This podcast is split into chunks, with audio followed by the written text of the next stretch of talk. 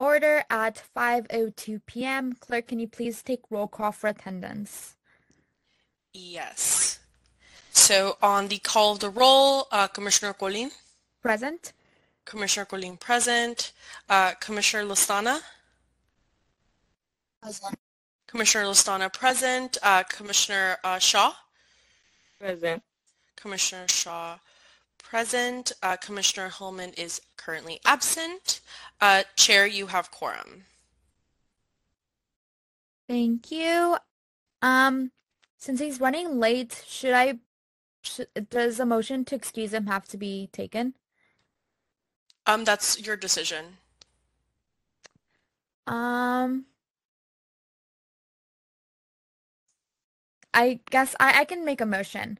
Um, I motion to excuse Commissioner Hillman for today's meeting or until he um shows up to the meeting.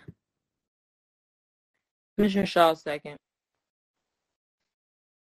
All right, so Commissioner Colleen motions to um oh uh motions to excuse C- uh, Commissioner Hillman for today's meeting, seconded by Commissioner Shaw.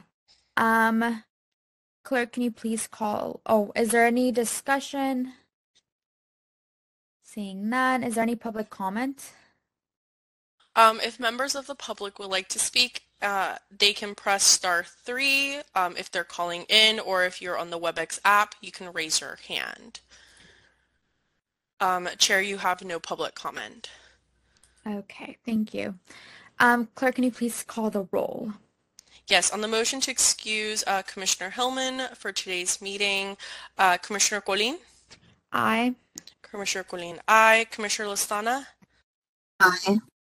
Commissioner Lastana, aye. Commissioner Shaw, Aye. Commissioner Shaw, aye. Uh, Commissioner Hillman is absent. Uh, Chair, you have three ayes with one absent. The motion passes. All right. Um, thank you. Clerk, can you please call item number two? Yes, item number two is communications. The minutes will reflect that the Youth Commission's uh, Transformative Justice Committee participated in the meeting remotely through video conference to the same extent as those physically present. The Commission recognizes that public access to city services is essential and invites public participation in the following ways. First, public comment will be available on each item on this agenda. Comments or opportunities to speak during public comment period are available via phone call by calling 415-655-0001, meeting ID 2498-829-4525, then pound and then pound again, or you'll be uh, joining us online through the WebEx system. When connected, you will hear meeting discussions, but you'll be muted and in listening mode only. When your item of interest comes up, please dial star 3 to be added to the speaker line. If you've called in or you'll be joining us via WebEx, you may also raise your hand in the app. Alternatively, you may submit public comment in writing in either of the following ways. Email them to Youth Commission at youthcom at sfgov.org. If you submit public comment via email, it'll be forwarded to the commissioners and will be included as part of the official file. You may also send your written comments via U.S. Postal Service to the office in City Hall at 1 Dr. Carlton B. Goodlett Place, room 345, San Francisco, California, 94102. That concludes my communications. Thank you. Um, can you please call item number three? Uh, yes, item number three is approval of the agenda. All right, commissioners, take this time to look over today's agenda, and then when you are ready, um, you can make a motion.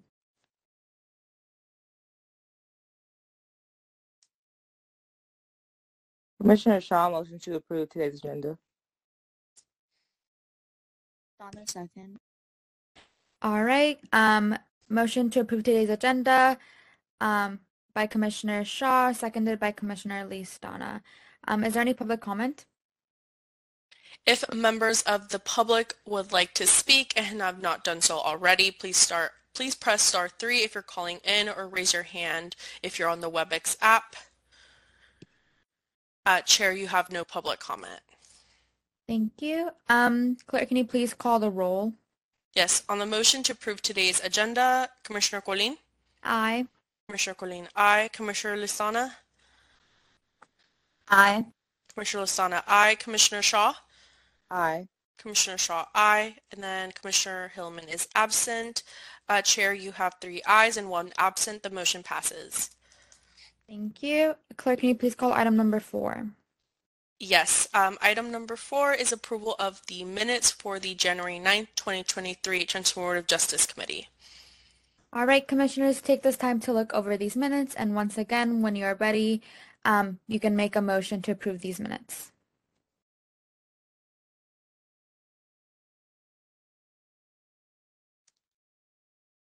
Commissioner Shaw motion to approve today's minutes.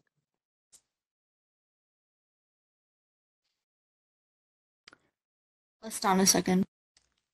Thank you. Um, motion to approve these minutes by Commissioner Shaw, seconded by Commissioner Listana. Um, is there any public comment? If members of the public would like to speak and have not done so already, please press star three if you're calling in or raise your hand in the WebEx app. Chair, you have no public comment. Thank you. Um, clerk, can you please call the roll?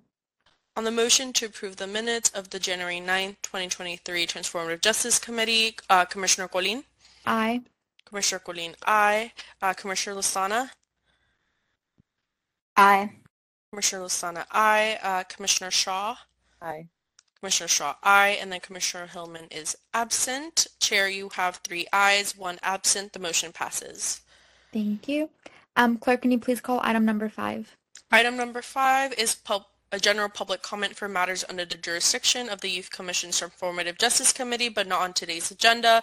Members of the public who wish to provide public comment on this matter should press star three now, or if you're joining us via WebEx, you should raise your hand in the app. Your cue to begin your comments will be you've been unmuted if you've called in, or you will hear two beeps if you join the meeting via WebEx.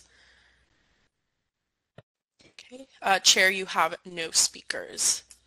Okay, thank you. Public comment is now closed. Clerk, can you please call item number six? Yes, item number six is committee business. A, Human Rights Commission budget presentation. B, team building activity. C, TJ related news. D, budget and policy priorities. And E, combating fentanyl usage resolution. Thank you. All right, so commissioners, we're going to start off with item number 6A, which is the Human Rights Commission budget presentation.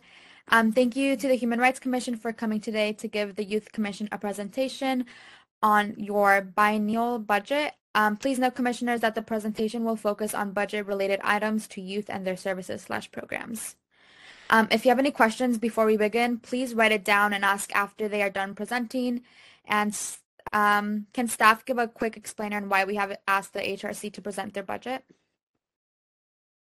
Yes, I don't know if uh, Joy is um, like on on, but basically um, every year we do ask um, for departments to give a short presentation on their budget, um, especially related to any uh, youth services or programs. And a big part of the Youth Commission is um, we do have a direct advisory role when it comes to the mayor and the board of supervisors. And so today we invited the Human Rights Commission since they have a lot of great work um, in programs these last couple of years and we just wanted to see how uh, the Youth Commission can support in their efforts in the budget and, and see if there's things that we just truly don't know what's going on. Awesome. Thank you so much. Um, HRC, you may proceed with your presentation. Thank you. Um, and Director Davis, I believe I um, gave you presenting power. You did, but unfortunately, it's sending me through a bunch of um, rigmarole to try and share. But I, I, think we'll be okay without it. I will just talk through it um, without sharing. Uh, thank you so much for this opportunity to share, to talk a little bit about the HRC budget. I will mainly focus on um, the things that we fund that are that are specific to youth under the age of 24, and then DeAnthony will share, DeAnthony Jones will share a little bit more detail. So our budget this fiscal year will be uh, $15,120,673. Um, a portion of those funds specifically support our efforts around opportunities for all. So that is the paid internship program that the Human Rights Commission supports. In addition to that, um, which is part of why we wanted to um, present at this committee, is that we also have additional dollars um, supporting a fellowship, the Dreamkeeper Initiative Fellowship, which will DeAnthony will talk more about, but that is focused on working with young people um, who are involved in the justice system or could potentially be involved or who've been impacted. Um, and then we've also been spending quite a bit of time, in addition to our support for Opportunities for All, we've been convening youth service providers that support young people with a focus on making sure that summer, spring break, um, winter break and other times of the year are safe for young people, that there are places for them to go, and for us to make sure that the resources that they need, whether it is breakfast at a um, summer program or um, care that happens after six o'clock school year or summertime. So we have been convening service providers with the intent of supporting with incentives or supporting with extra um, programming or resource materials. So um, Opportunities for All is one of those that I think you've had um, a presentation on before with the full committee. We will continue to support and advocate for that. We have funding coming this year from the State Department, from the governor's office to support the ability to expand programming and to work with young people year round. We also will be supporting and working on programming that focuses on literacy for young people. So curriculum development, distribution of books. We'll work with the main library as well as with um, summer programs, after school programs, and parent groups. Um, we will continue to support and work with the Equity Studies Task Force, which is a program, the Equity Studies Task Force is a partnership with the school district and our community partners focused on how do we ensure that more young people are learning about their own culture and history within the school district. Uh, and then we will um, continue to convene groups for public safety, so a public safety planning group for youth service providers, which DeAnthony Jones can say more about. And then we will continue to host um, school groups. And typically with the school groups, we've been asked to come in and support schools. And those school groups focus on affinity groups, but they also focus on, um, more often than not, we are working with young people that have been um, identified as having challenging situations during the school day and need extra support. And so we are there to make sure that it is not punitive and that they are not labeled as um, quote unquote bad youth or bad children. So we have been um, working with schools to support young people who are having a hard time maybe staying in the classroom. Um, and then I will yield the floor for DeAnthony to share more just around um, the school groups the Dreamkeeper Initiative Fellowship and um, my Brothers and Sisters Keeper Initiative.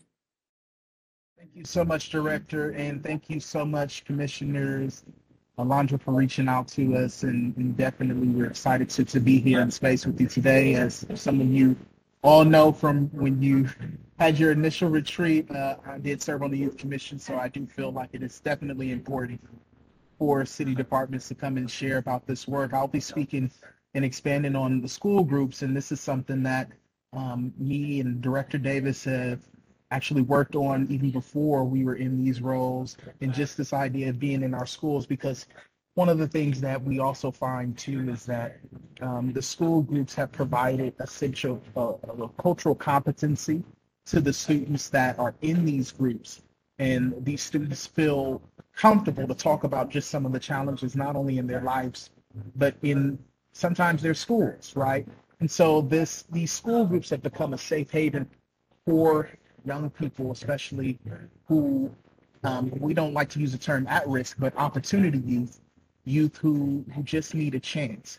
And we want to be in the schools to make sure these youth um, that we're working with, that we will be working with, even in the future, have a sense of self, a stronger sense of self, a stronger sense of confidence, and a sense of being heard, not just heard, but valued and having their, their opinions and voices heard. So that's a crucial element for us in not only achieving educational equity, but also even racial equity. And this idea that um, we are working with some of the students who come from communities facing the most challenges, especially in the school district. And not to not to say that we're solely focused on the school district. We've also in the past have had school groups and even private schools because we do think that there are uh, especially students of color um, who have challenges navigating private schools as well. So we have opened this up to um, students far and wide. And just going to the MBSK work, so My Brother's Keeper initiative is housing the Obama Foundation, but for those of you who um, may not know about this program, President Obama started this in his, his administration, and the My Brother's Keeper initiative um, mainly has focused on uh, black and brown young men, um, as well as our indigenous and Native American young men as well. San Francisco, we took it a step further when we first launched our chapter under the My Brothers Keeper initiative, and we said we are the My Brothers and Sisters Keeper initiative because early on, um, when we started back in 2016, Director, correct me if I'm wrong, 2016, Mayor Lee had um, got us engaged with this effort with the leadership of Director Davis and a few others and support at the time from uh, then board president, now Mayor London Breed. So we continued that work here locally. We've in fact been trying to work with the national to uh, to get aligned with them as they have had some leadership changes at the top. Um, and now we are looking at how we make a regional impact and what the My Brothers and Sisters Keeper initiative is anchored in in San Francisco is supporting um, in the community level youth leaders and making sure we're bringing them to the table to inform how we should work with youth of color in this city, particularly black, brown, native, and indigenous youth. And these include young men and women. And this is what delineates us as a local effort here. Today, we had an adult allies meeting. We're our new youth council, but last year, the youth council, which has really been the bread and butter of the work of recent years because COVID had disrupted our champions, which is a group of department heads, community leaders, community-based organization leaders, as well as uh, different stakeholders in youth development citywide it would be the collaborating and convening body that we bring them to, but the champions have been on sort of a hiatus due to COVID and many of our past partners moving on. But we're going to get that restarted and going. But the Youth Council has been really leading um, this work, even throughout the pandemic. So last year they had hosted an Economic Advancement Fellowship, which they had designed and cultivated and curated a whole curriculum around financial empowerment, talking about taxes, talking about real estate and what investments look like, you know, talking about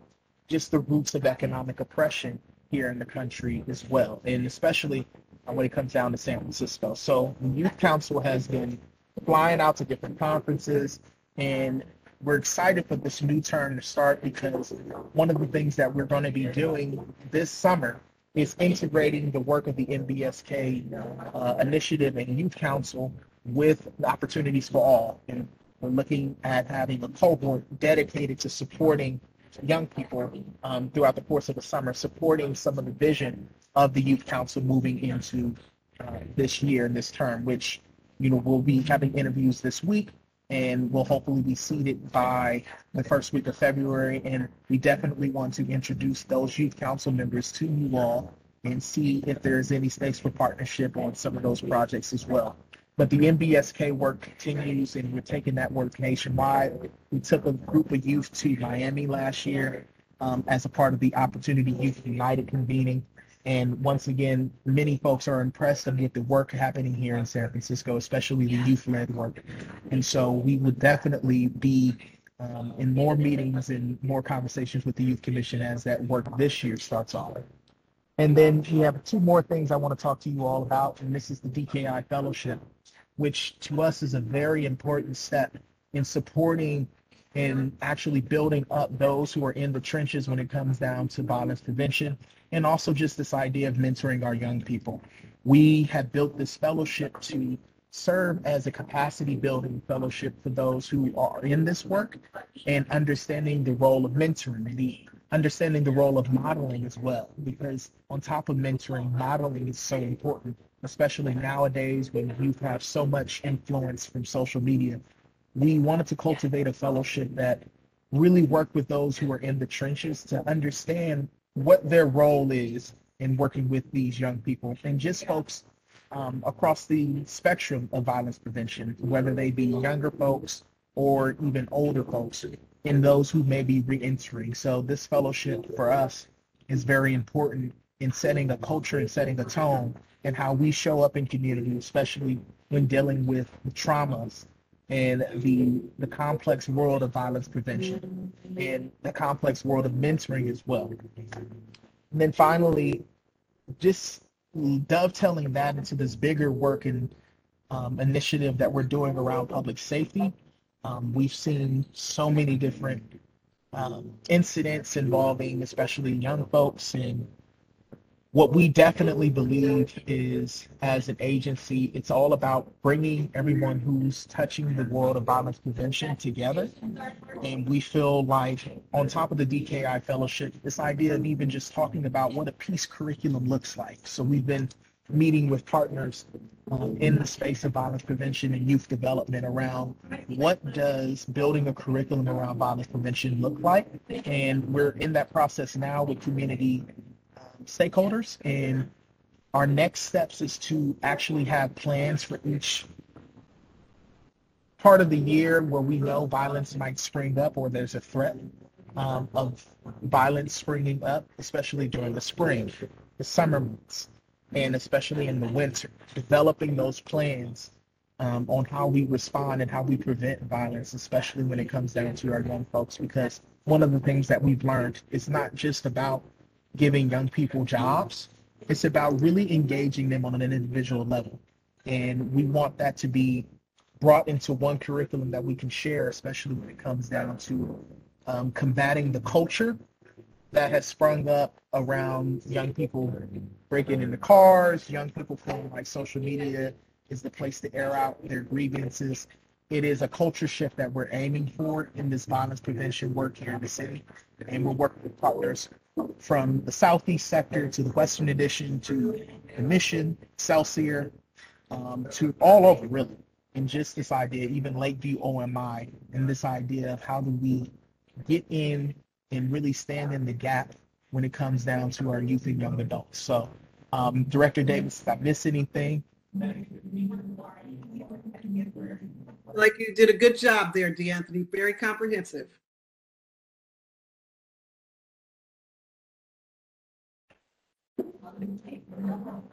And once again, we will be reaching out to the Youth Commission um, once we get the Youth Council rolling and just the broader MBSK work. So look out for some correspondence.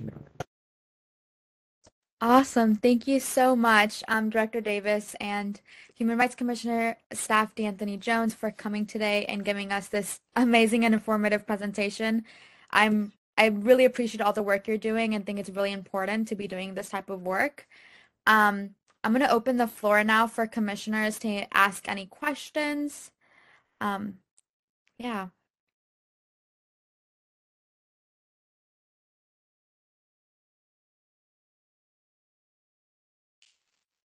Okay, I have one, but I want to I want to let other commissioners go first. No? Okay. I want I want to let TJ um go first, but I'm happy to go first. Um, I'm Ewan from um, the LGBTQ task force. Um, we wanted to stop by and say hi as well as we have a lot of overlapping issues we're working on.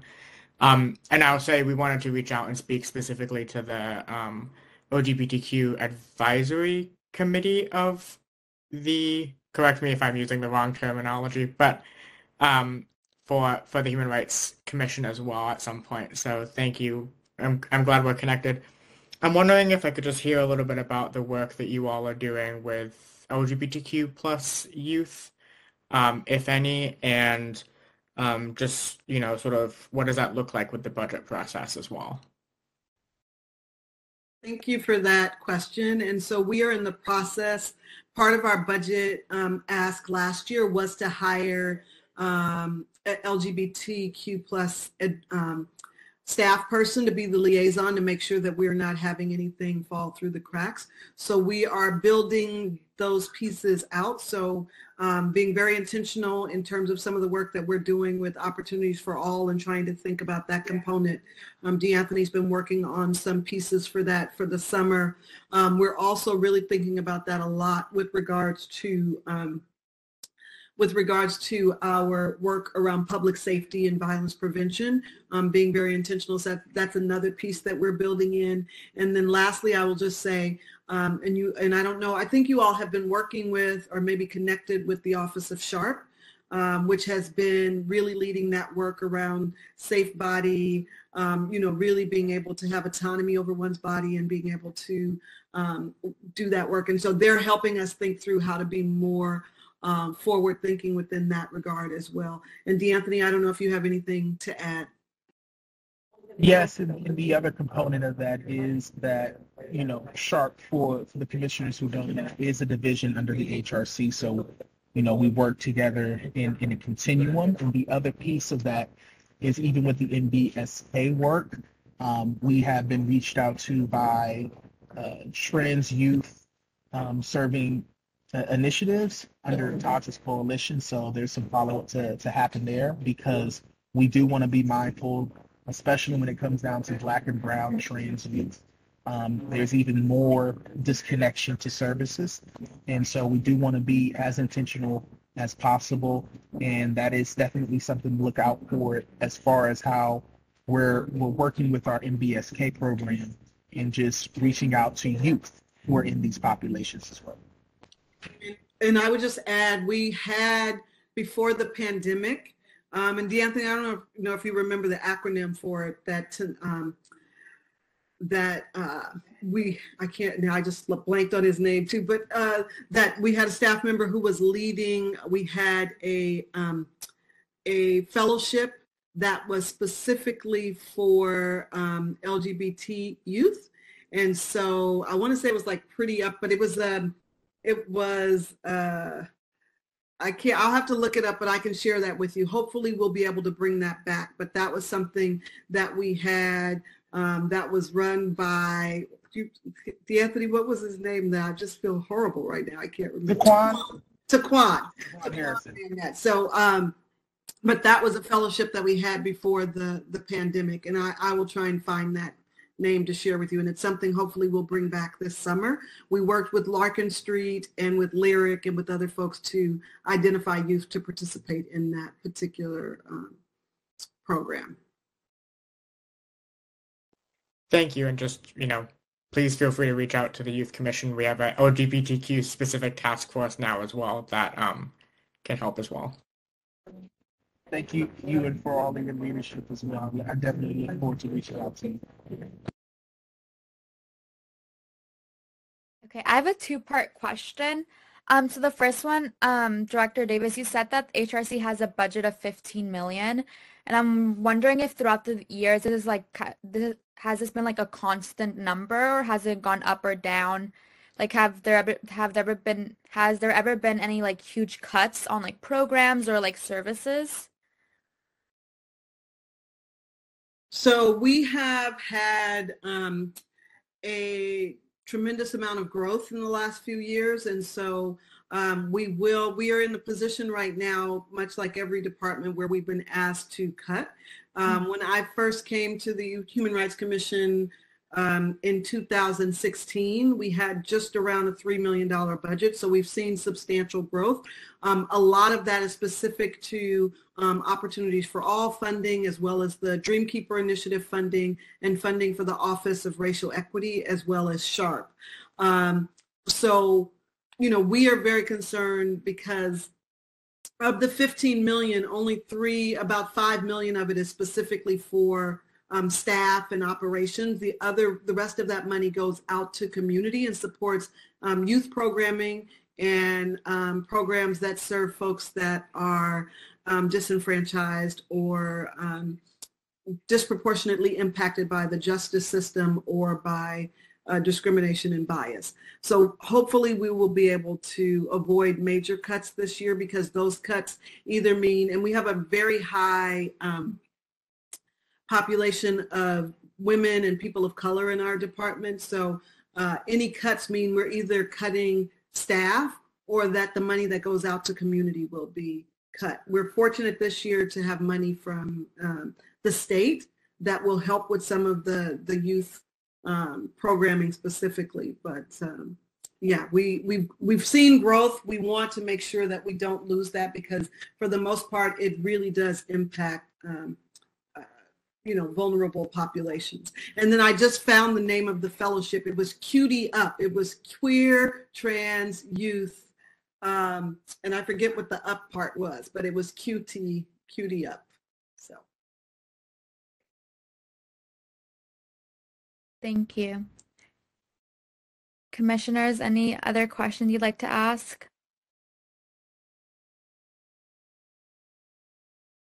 I have a question um, based on the question that Chair Colleen asked. Thank you all again uh, for coming. This was a very succinct presentation. Um, so, um, Director Davis, in hearing that the possibility of budget cuts could possibly affect youth programs, I guess I'm wondering, like, how we envision past this fiscal year, kind of in that instance that youth programs are impacted, how we can bounce back from that.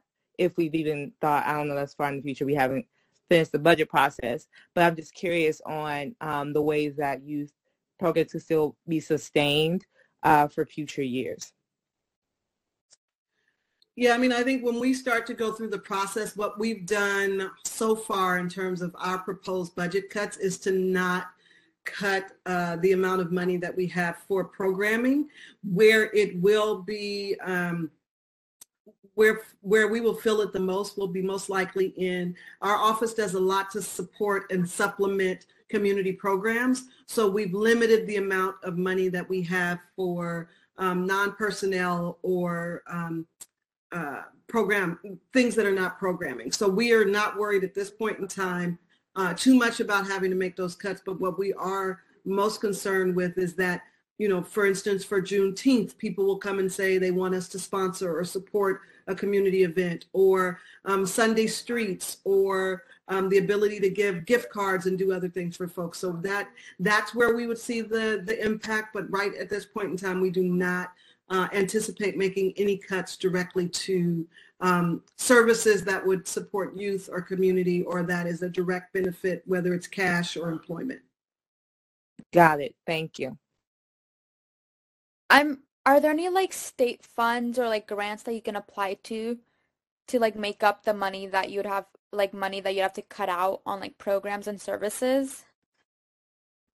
We are in conversation with the Office of Economic and Workforce Development as well as the Mayor's Office on opportunities that are coming out both from the state and federal level. So we are, um, we're currently, we haven't done that before last year or before this fiscal year, um, you know, and fortunately the mayor's office did share the opportunity that we did get from the state and we will continue. We've had some conversations with the Department of Justice. Um, we will continue to have conversations with um, other federal and state agencies about the potential to generate support um, for programs.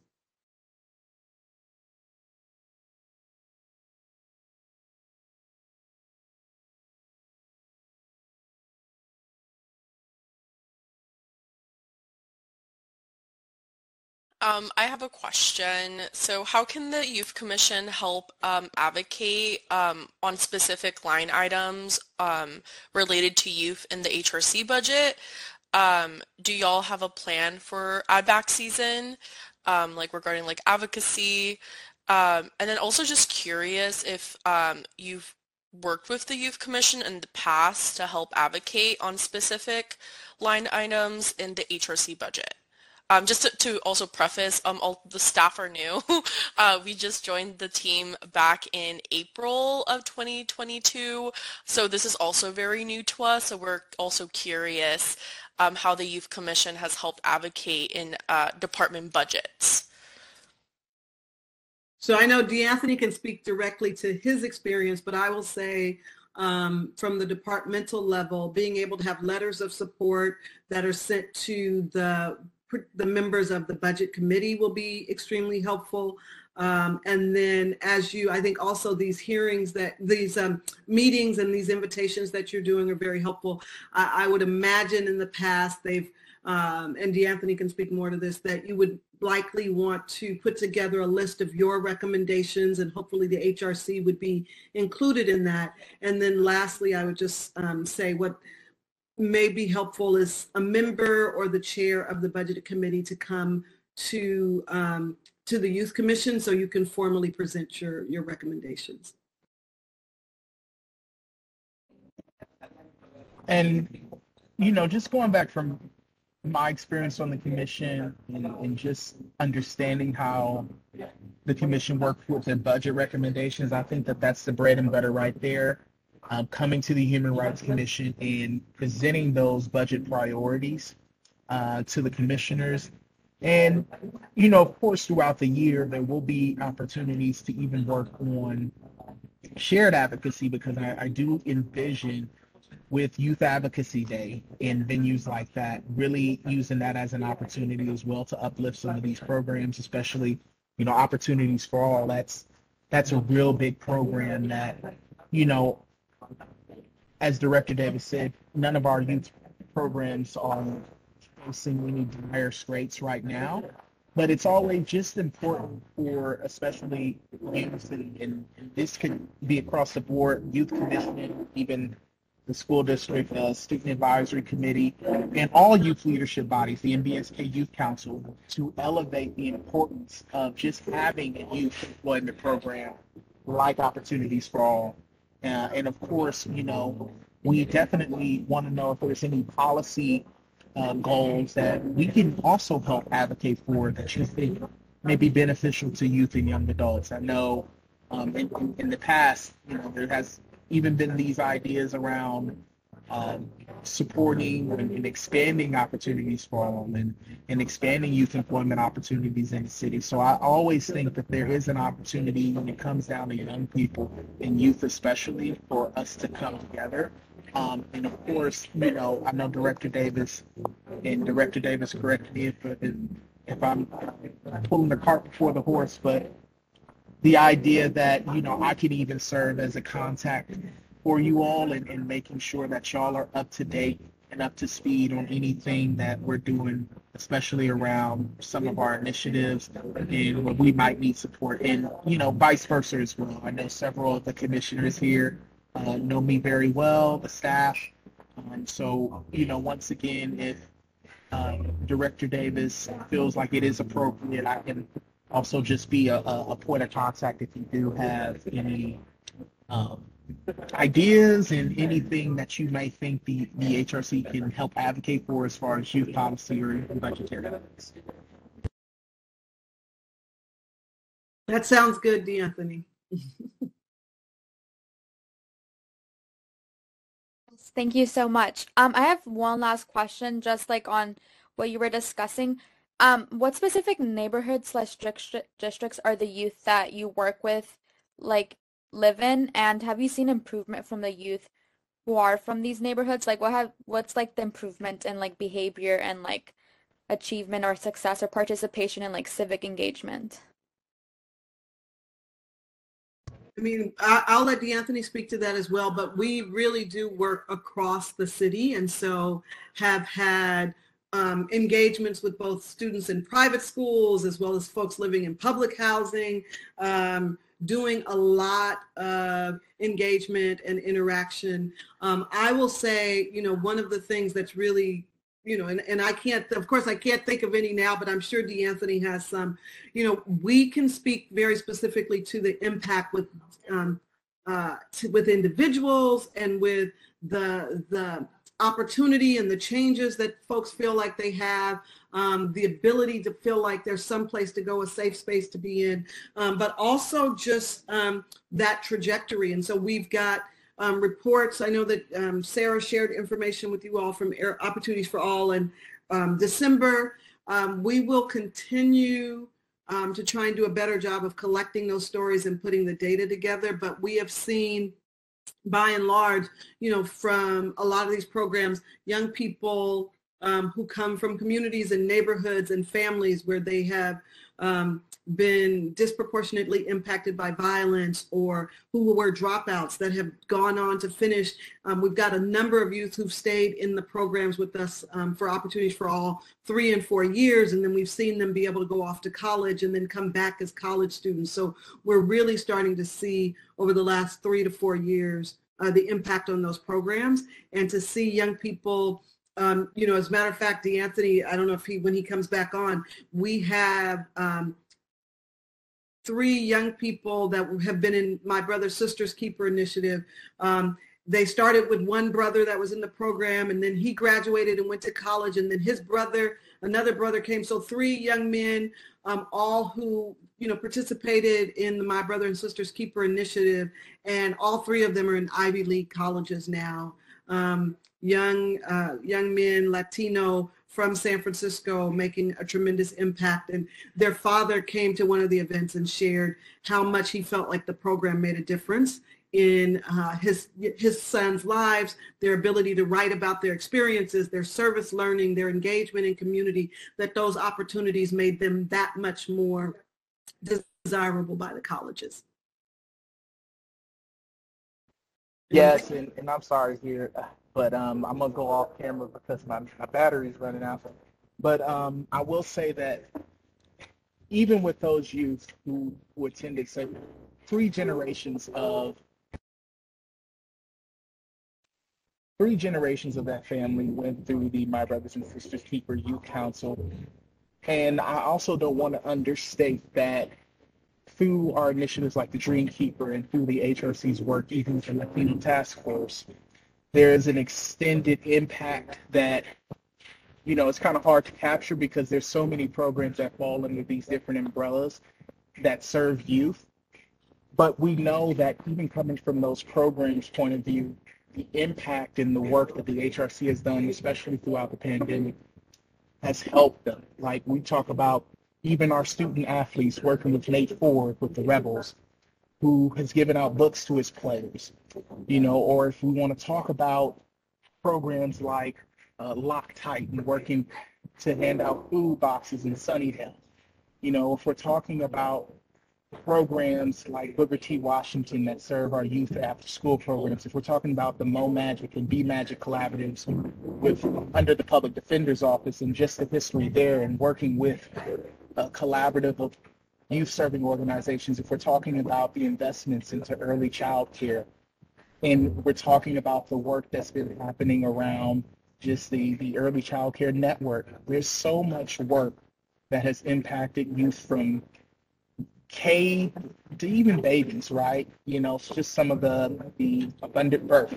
projects, right? And just the the Human Rights Commission's work in supporting programs like that. So it, it's very wide ranging and it's a good problem to have because there's so much impact that it looks different for each part of the city. You even look at the investments going into Lakeview OMI a lot of their youth serving programs are like, hey, you know, we've never had this level of support before. So, you know, a lot of the, the, the impact that the HRC has is is by extension of its work working with community-based organizations and collaboratives throughout the city, even with our Pacific Islander youth, working with them and making sure these communities are are supported as well with SCDC and just some of the other partnerships that they have. You know, it, it's just so wide ranging, and that's why we definitely want to create um, a very close bond with the Youth Commission to make sure that work is elevated and celebrated.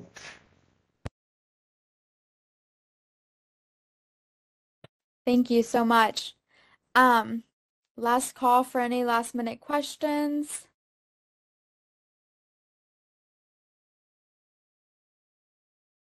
Okay. Um, thank you once again, Director Director Davis and DeAnthony for coming today to speak with us. Um, please let us know throughout the, the budget season if there's anything we could do to support you and advocate um, for your programs and services. Thank you so much for having us. We enjoyed uh, speaking with you tonight. Thank you. All right. We are going to move on with um, our next item, which Thank is, you all. Yeah, thank you so much. Have a nice day. All right. Um, we're gonna move on with our next item now. It is our team building activity. Um, Ewan, you can stay if you want to to answer the question, or not. Um, I, I think I'm gonna head out, but I thank you. I appreciate uh, the opportunity to speak with them as well. I appreciate that, Chair uh, Colleen. Thank you for coming. Awesome. Okay. So the question for our team building activity is, what's your favorite school subject and why? Who would like to start?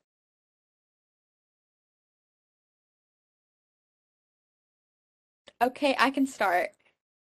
Um, my favorite subject is uh, it's like a mix of English and history, like humanities. My school offers some really cool, like sub, like very specific topic classes. Um, so I love all the books we read and like the the topics we analyze and discuss. Yeah.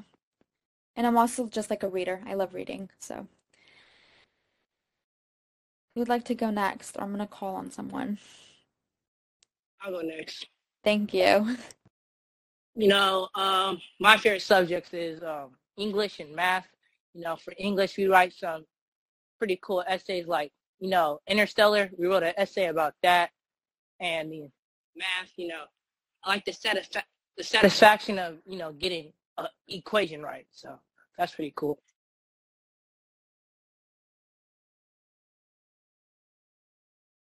Um, I can go next.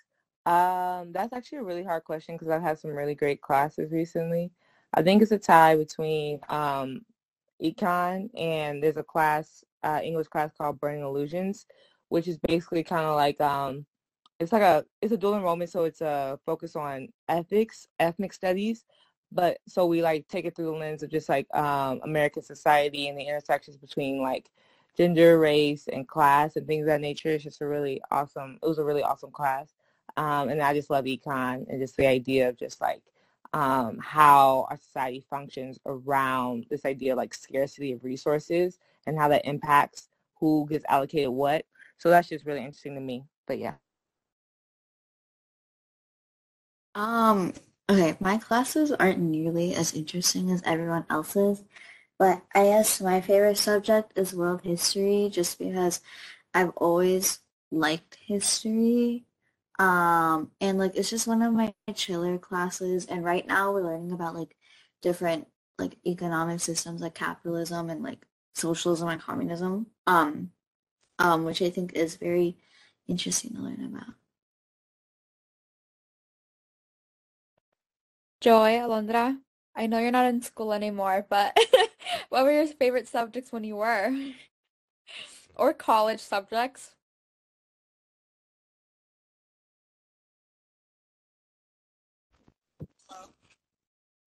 Yeah, so I've always liked my language classes, like um, foreign language, so like Japanese and Korean. I took both of them, and those were my favorite classes and the best classes because I like culture and I like like learning new languages. Are you fluent in both? Or like can get by? I can get by. Um, if you drop me in the country, I will survive. Okay. Um, I, the reason I picked this question because I know y'all have some like interesting courses in your school, so I wanted to hear about them. But I think in high school is definitely history, um, just because I love learning about things. But in college, I took a race and comedy class, and we like got to learn about like Richard Pryor and like current comedians like Ali Wong, and like have like a ethnic studies lens to it. And at the end of the course, we had to like uh, do comedy and like do stand up in front of the class, and that was like really fun. So, Awesome. Thank you all for participating. Um, we're gonna move on to our next uh, TJ related news, and this is a discussion item.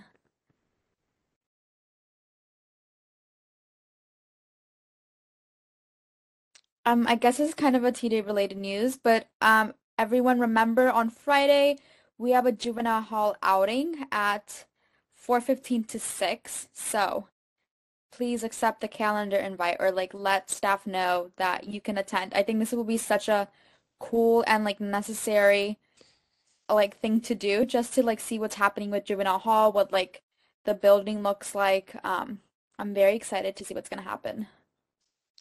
Yeah, to, to, to, to add to that, um, I will be sending out an email tomorrow with just further information since I will need a head count on who will be in attendance.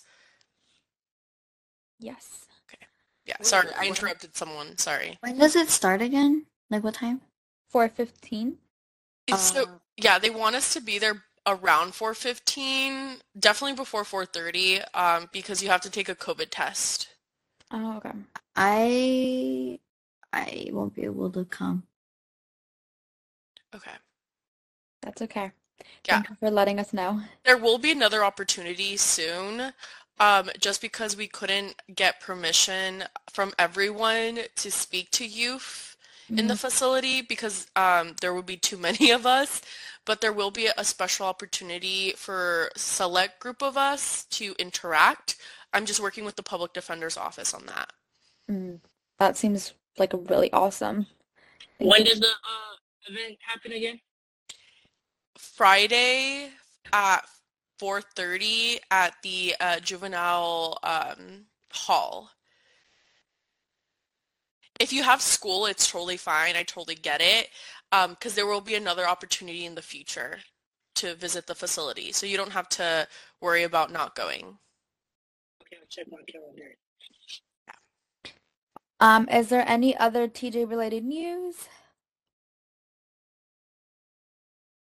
Um, the pretext legislation passed. Oh yes, the pretext uh, legislation passed four to three last two weeks ago. I don't remember the date exact, sometime in January. Um, that was really cool. Um, yeah, so nine traffic stops have a limit on them. They're not banned, but there there's a limit, um, which is really cool. Yeah. Let's move on to our next item. So C, budget and policy priorities. Um, yes, does staff, do staff, do you want to give an overview first? Yeah, Joy, do you mind giving like the update that you just emailed them? Mm, I saw that. Oh, I'm sorry. The update on like the change of date for the BPPs. Oh, yes. So, um, the new deadline, I mean, well, it's a little pushback. So the first hearing from the full commission will be, um, let me pull up a calendar, February 21st, and then the final reading and the vote will happen on March 6th. So, um, because of that, um, you will be given extra time.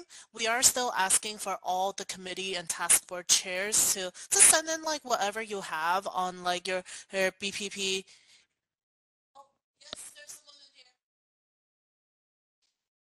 Sorry, that was the sheriff's.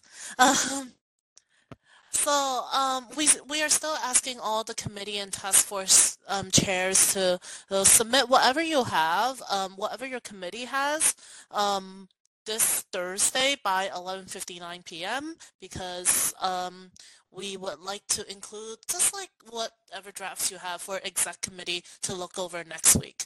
So um, that will give you like extra time to um, um, to meet with like your committee, like just one more meeting before you finally have to turn it into the full commission, and and yeah, just um, gives us also like a little more time to help you all to um, find more information and to compile any data. But I just really want to emphasize that like your BPP does not need to be long. It does not need to be like 10 pages because um, all your topics vary.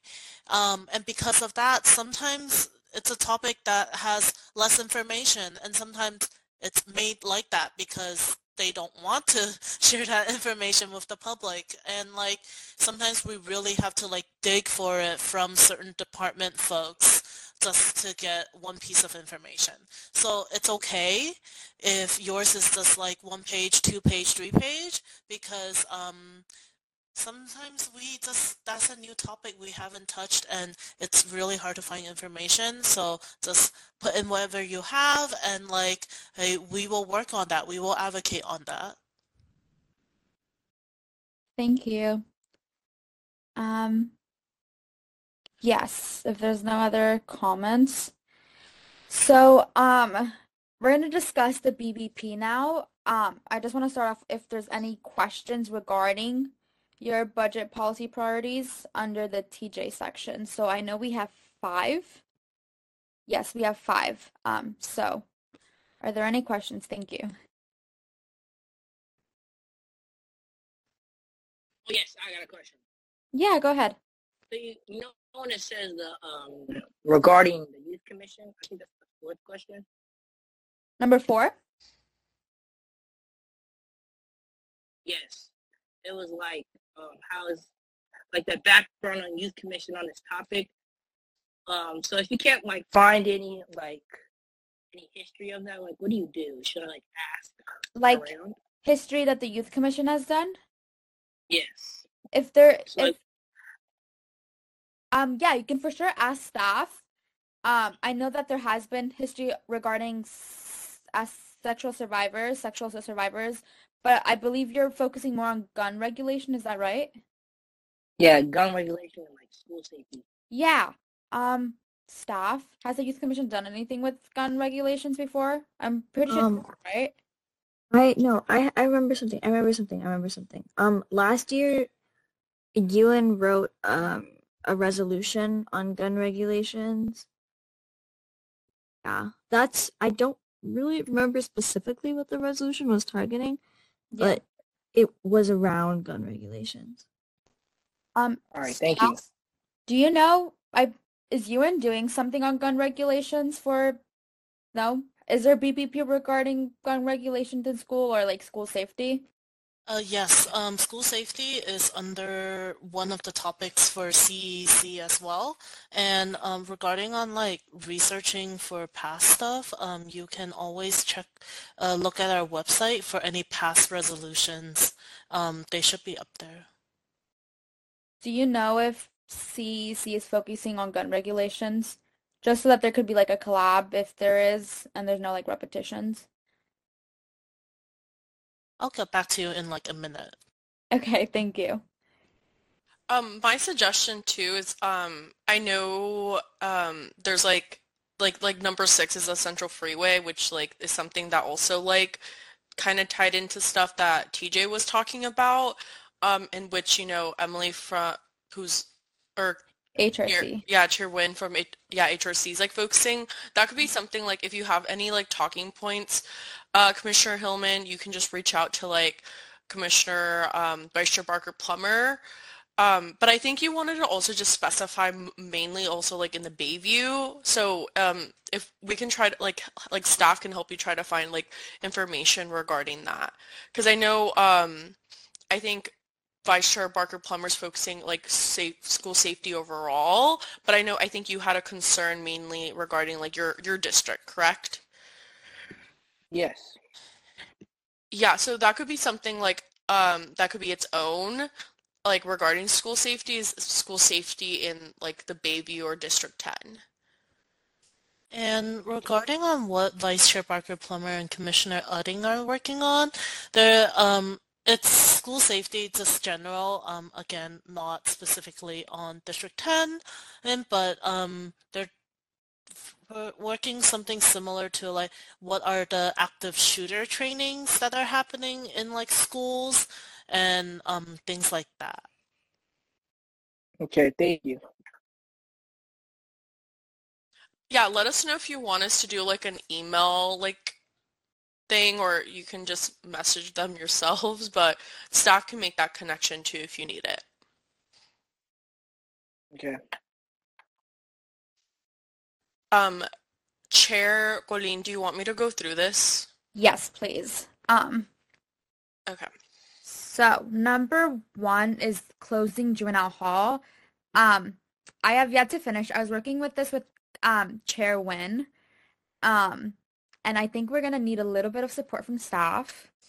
Um, but I I I don't think we should read over this. Can I like explain just like Yeah, you can do a summary, please. yeah, okay, so background, so the Youth Commission in 2018, 2019, as it says there, um, worked on closing juvenile hall, and I want to continue this as a budget prior policy priority this year. um, to complete the closure of juvenile hall. So a lot of it, and you can start scrolling down if you can, it's just like background information on like what the Ju- uh, Youth Commission did in the previous year, and then recent updates is about the meeting that Commissioner Pimentel and I had with Chief Miller in J- uh, December of last year.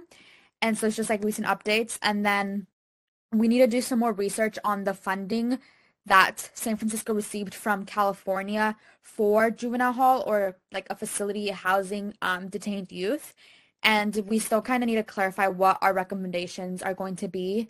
Um, I know that we are, uh, Commissioner Pimentel and I are meeting with our uh, appointing officers, which also had like the biggest hand in the BOS file that closed juvenile hall. That's in February. So I don't know if I, like I can edit this like thing. Yeah? Okay. Um, and then I'm sure that I'm going to add on stuff after the tour um, on Friday. Um, yes, that's the first one. The second one is the Narcan program, which is basically just my um, resolution. I just cut it down a bit.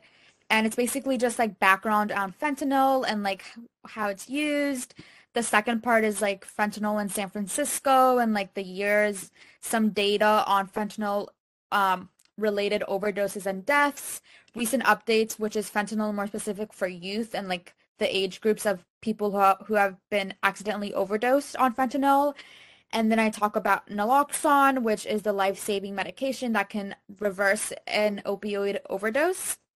And then I have things about like bystanders, um, I talk about naloxone in California and San Francisco because there's a lot of counties that have implemented a Narcan program and who have gotten grants and funding from the state. And then I talk a little bit about the cost of naloxone. I think I'm going to add a part about, I didn't mention a specific department in San Francisco who we could like advocate to get extra funding because a lot of the research I found was like counties um, applying to grants and funding from the states so I don't know if that should be in, I like I don't know how that works with this budget priority. If like we're only asking for additional funding from departments or if we can like advocate for the city to apply to grants and funding from the state. And this is like a question for staff. I don't really know. Um, I think you can do like individual like advocacy. Um, I know with like the youth commission, we truly don't have any jurisdiction over like state, federal, um, like advocacy. Um, so you can like urge the board of supervisors and the mayors or like different departments to um, apply for grants. Okay. Then I'll include like an extra. I'll include like a little clause about that. Um, yeah, but we can also like talk offline because I think um, this would be also like a great opportunity just for y'all individually to do different outreach to different uh, people across the city. Awesome. Okay. Yes. And then the last thing was just like youth commission involvement with the topic, which hasn't been much. Um, I included the resolution I wrote and then the two events about safe consumption consumption sites, which correlates to fentanyl deaths and overdoses in San Francisco. And then I have my recommendations. Yes. Um, Sorry. That's okay. Um, and then Raven, do you want to talk about yours next?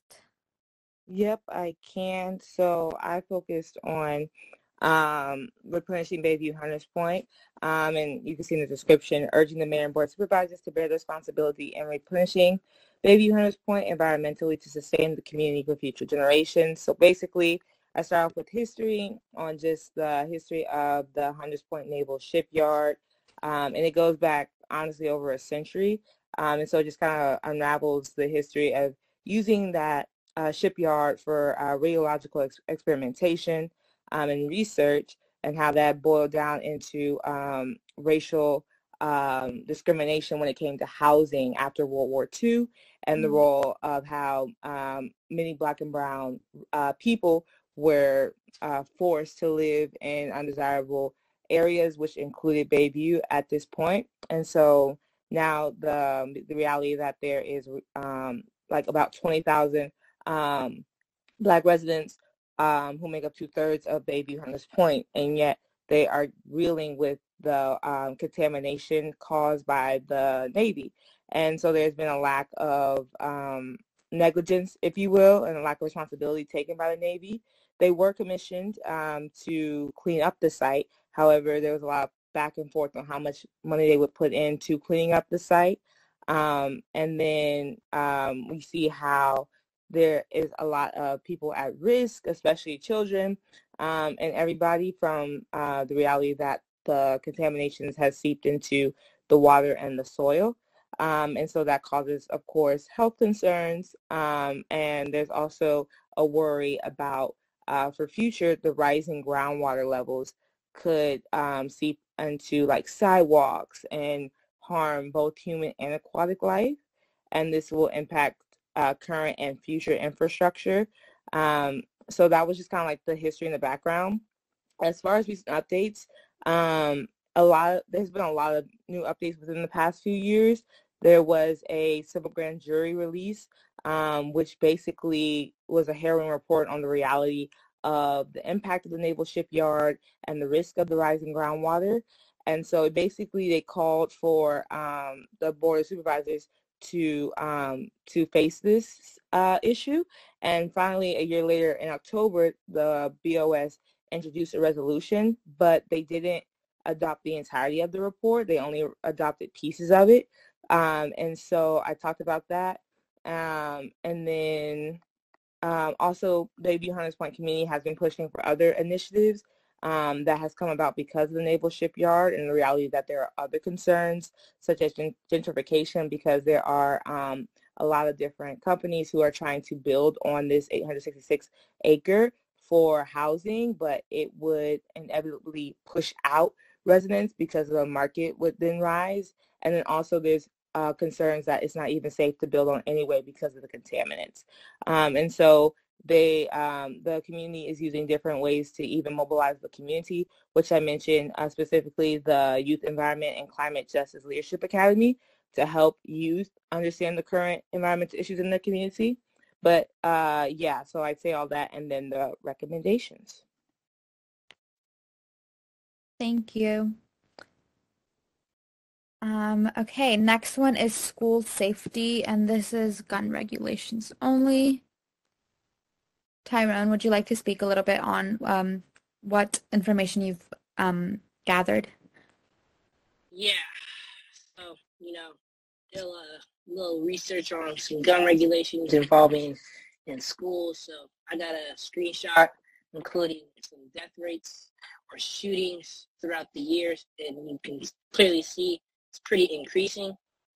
Um, this is basically like overall in the U.S I need to do more research in my district on the school safety and uh, um, gun regulations as well.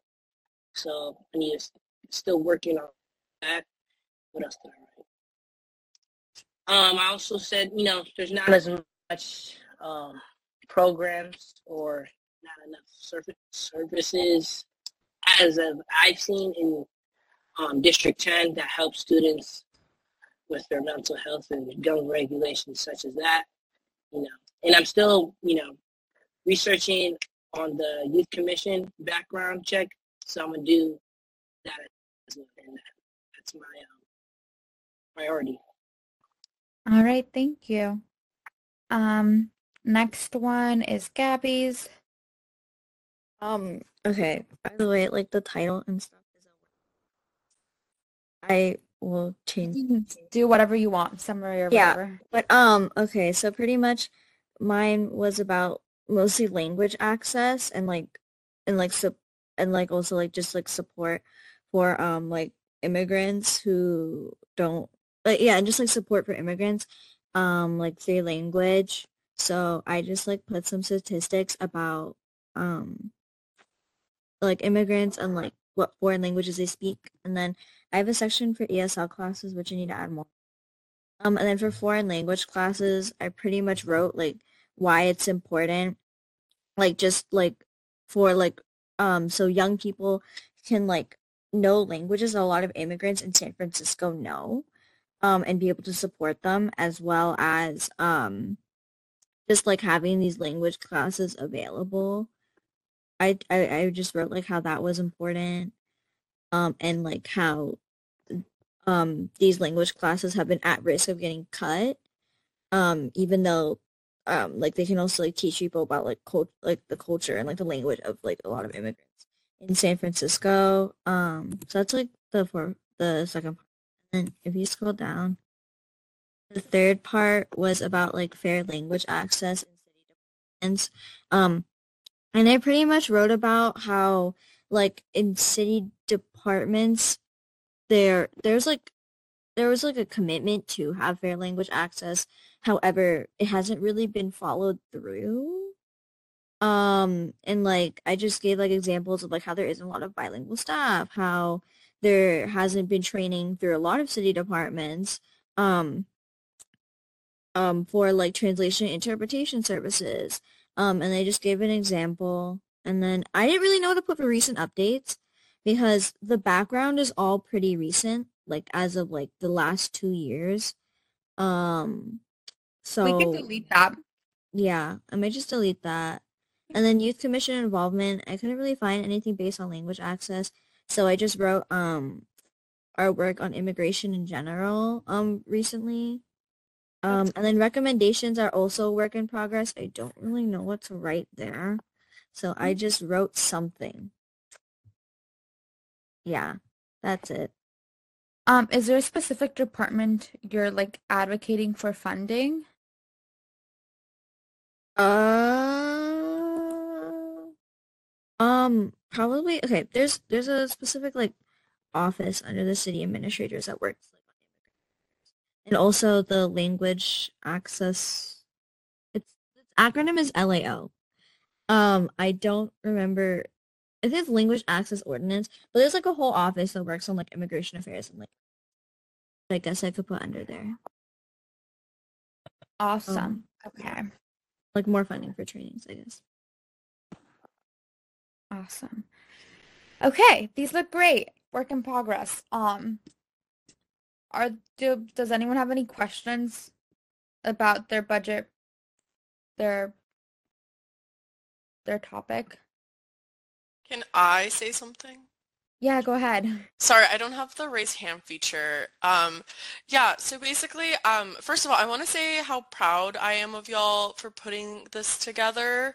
Um, regardless if you have like a lot of information or not, like I'm really proud that y'all took the time to look into these like issues and like put them on paper, um, and come up with like some, you know, asks. Um, but also I just want to reiterate too, like, um, some some stuff has a lot of information and other stuff, you know, does not have a lot of information. So I think it's definitely okay.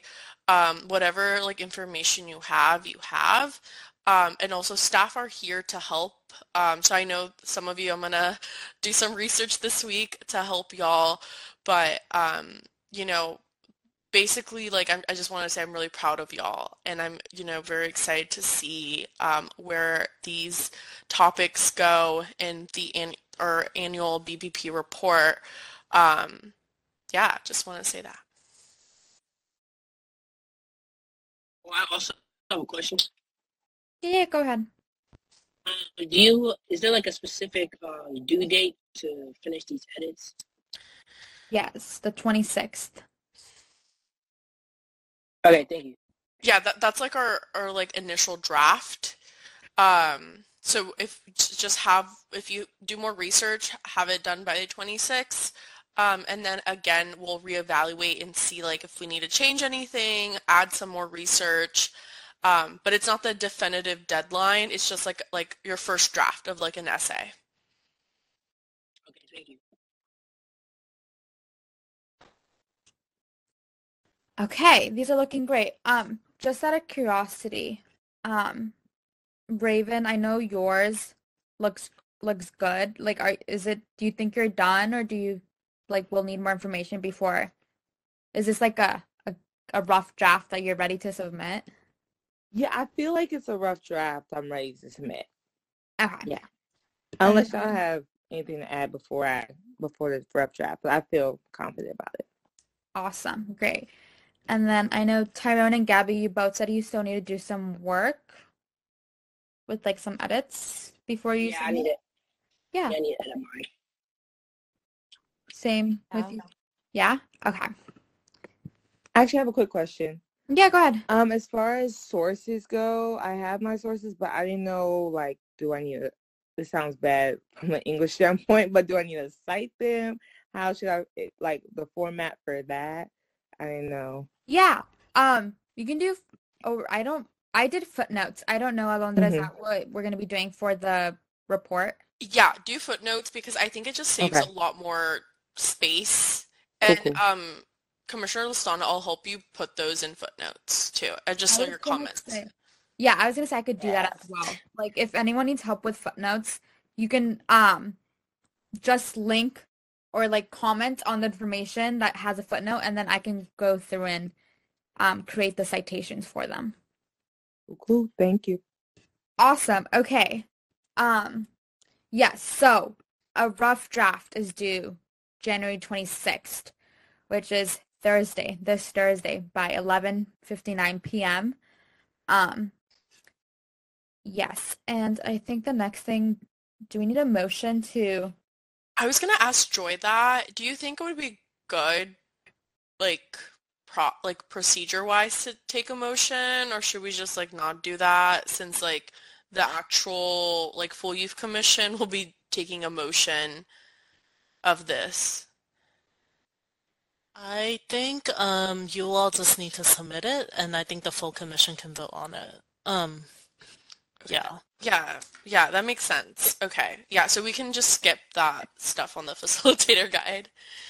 Okay. Great. Any last minute questions or like comments, thoughts? No? Okay. Um, is there any public comment? Um, Chair, you have no one here for public comment. Okay, thank you. Um, we do not have to take a roll call. No, okay. Okay, the uh step D is my resolution combating fentanyl usage. I did not send it over to you, so I don't know if we can go over it. Do you just want us give like I can give you presenting mode and you can just show us like what you added and we don't have to take a vote on it since we already did, but I know you wanted just to give a quick update on it. Yeah. Okay, let me give you presenting mode. Mm, Okay. Yeah, you can just give us like a quick update on what's going on. Okay. Sure. Can you see that? Yeah, we can see. Cool. Okay. Um, let me just see what my new updates were. So I had Commissioner, his last name? I had Hayden, Commissioner Miller. I had Hayden help me um go over it and to see what extra updates I needed. Oh, let me see. What did I edit? It's very long.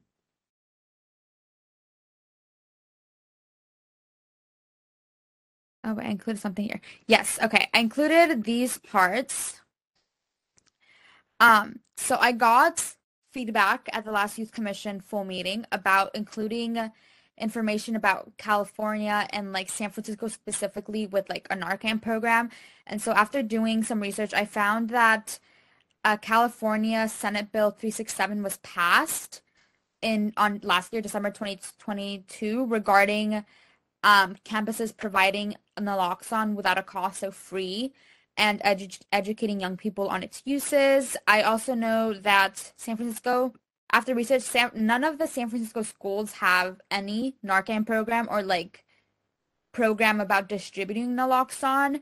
Um, but I learned that San Francisco city employees do have access to free Narcan and training, so I included that, but actually didn't find any data on that program, like nowhere, not even on like the city website. Um, and then I also found something that California State Representative Matt Haney said, because I know that he's also been, he's worked a lot with um, fentanyl overdoses and like um, advocating for more resources. Um, what else did I add?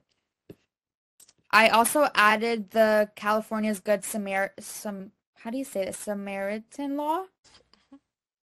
Um, because I know that there are questions about bystanders, like what happens if there's like a problem? Can a bystander who like administers naloxone be at fault in case something happens with the person who received naloxone? And under California's law, um, they will not be subject to criminal prosecution for the administration of naloxone. Um, I also did research on the cost of naloxone and the uh, shelf life. So because of the increase in opioid overdoses in the United States, a lot of pharmaceutical companies have actually taken advantage of naloxone and increased the price. So a lot of harm reduction groups cannot, or they they can't like pay the the price anymore because it's gotten so expensive. They used to pay two fifty, and now it's seventy five dollars.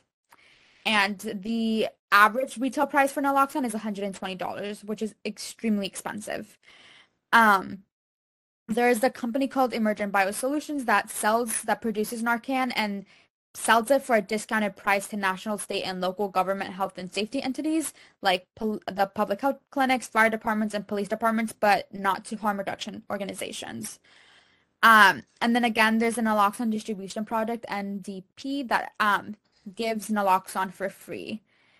Um, and then also naloxone has a shelf life of 36 months, so it lasts a really long time. Um, Yes, and then what else? I for my further resolve, instead of advocating for naloxone to be distributed to like all San Francisco like businesses and all that, I kept it just to like students and their families, um, youth families. I also talked with Hayden about this, and we were like, maybe school should have at least a hundred boxes of naloxone on hand in case of emergencies.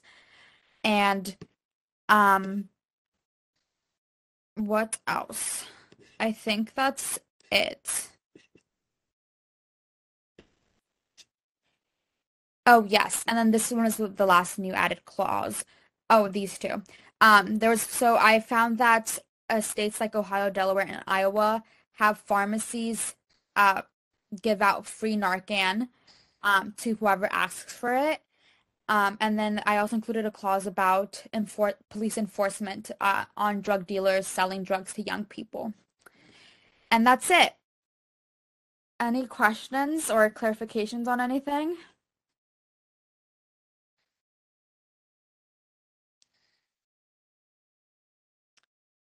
Okay. I don't have a question. I just wanted to say that that was a really succinct um, uh, resolution edit, especially considering that I remember there was a lot of little edits that people asked for, and so the fact that you hit them all up, I just want to commend you for that.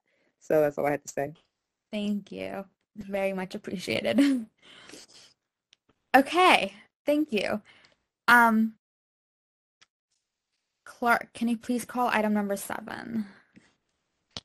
Uh, yes, item number seven is staff reports. Um, okay, sorry. I like I literally only had like one thing. Um, so I know that um, Chair Colleen has been uh, doing a, a, like immense work on her resolution on combating uh, fentanyl usage. And so on Thursday, I'm actually going to meet with like the drug prevention coordinator from DPH. Um, their name's Avi. Um, I've been trying to schedule this meeting since like December and we finally found a time to chat. But um, during that like check-in of just seeing like what they are doing, because I'm also really interested in their work, seeing if they can come to the commission and do like a presentation on the work that they're doing. Um, but other than that, um, I think um, we're good. Awesome. That sounds really great. Thank you. Um, is there any discussion? Also, too, um, I know uh, Chair Colleen has sent me like a list of people they want uh, for like to come to TJ and do like a quick presentation and stuff. So if any of y'all have any like specific groups, um, just let me know too. Thank you. Um, is there any public comment? Uh, Chair Colleen, no one is here for public comment. All right. Um, clerk, can you please call item number eight? Item number eight is announcements. All right, commissioners, um, if there are any announcements or community events you'd like to share, now is the time.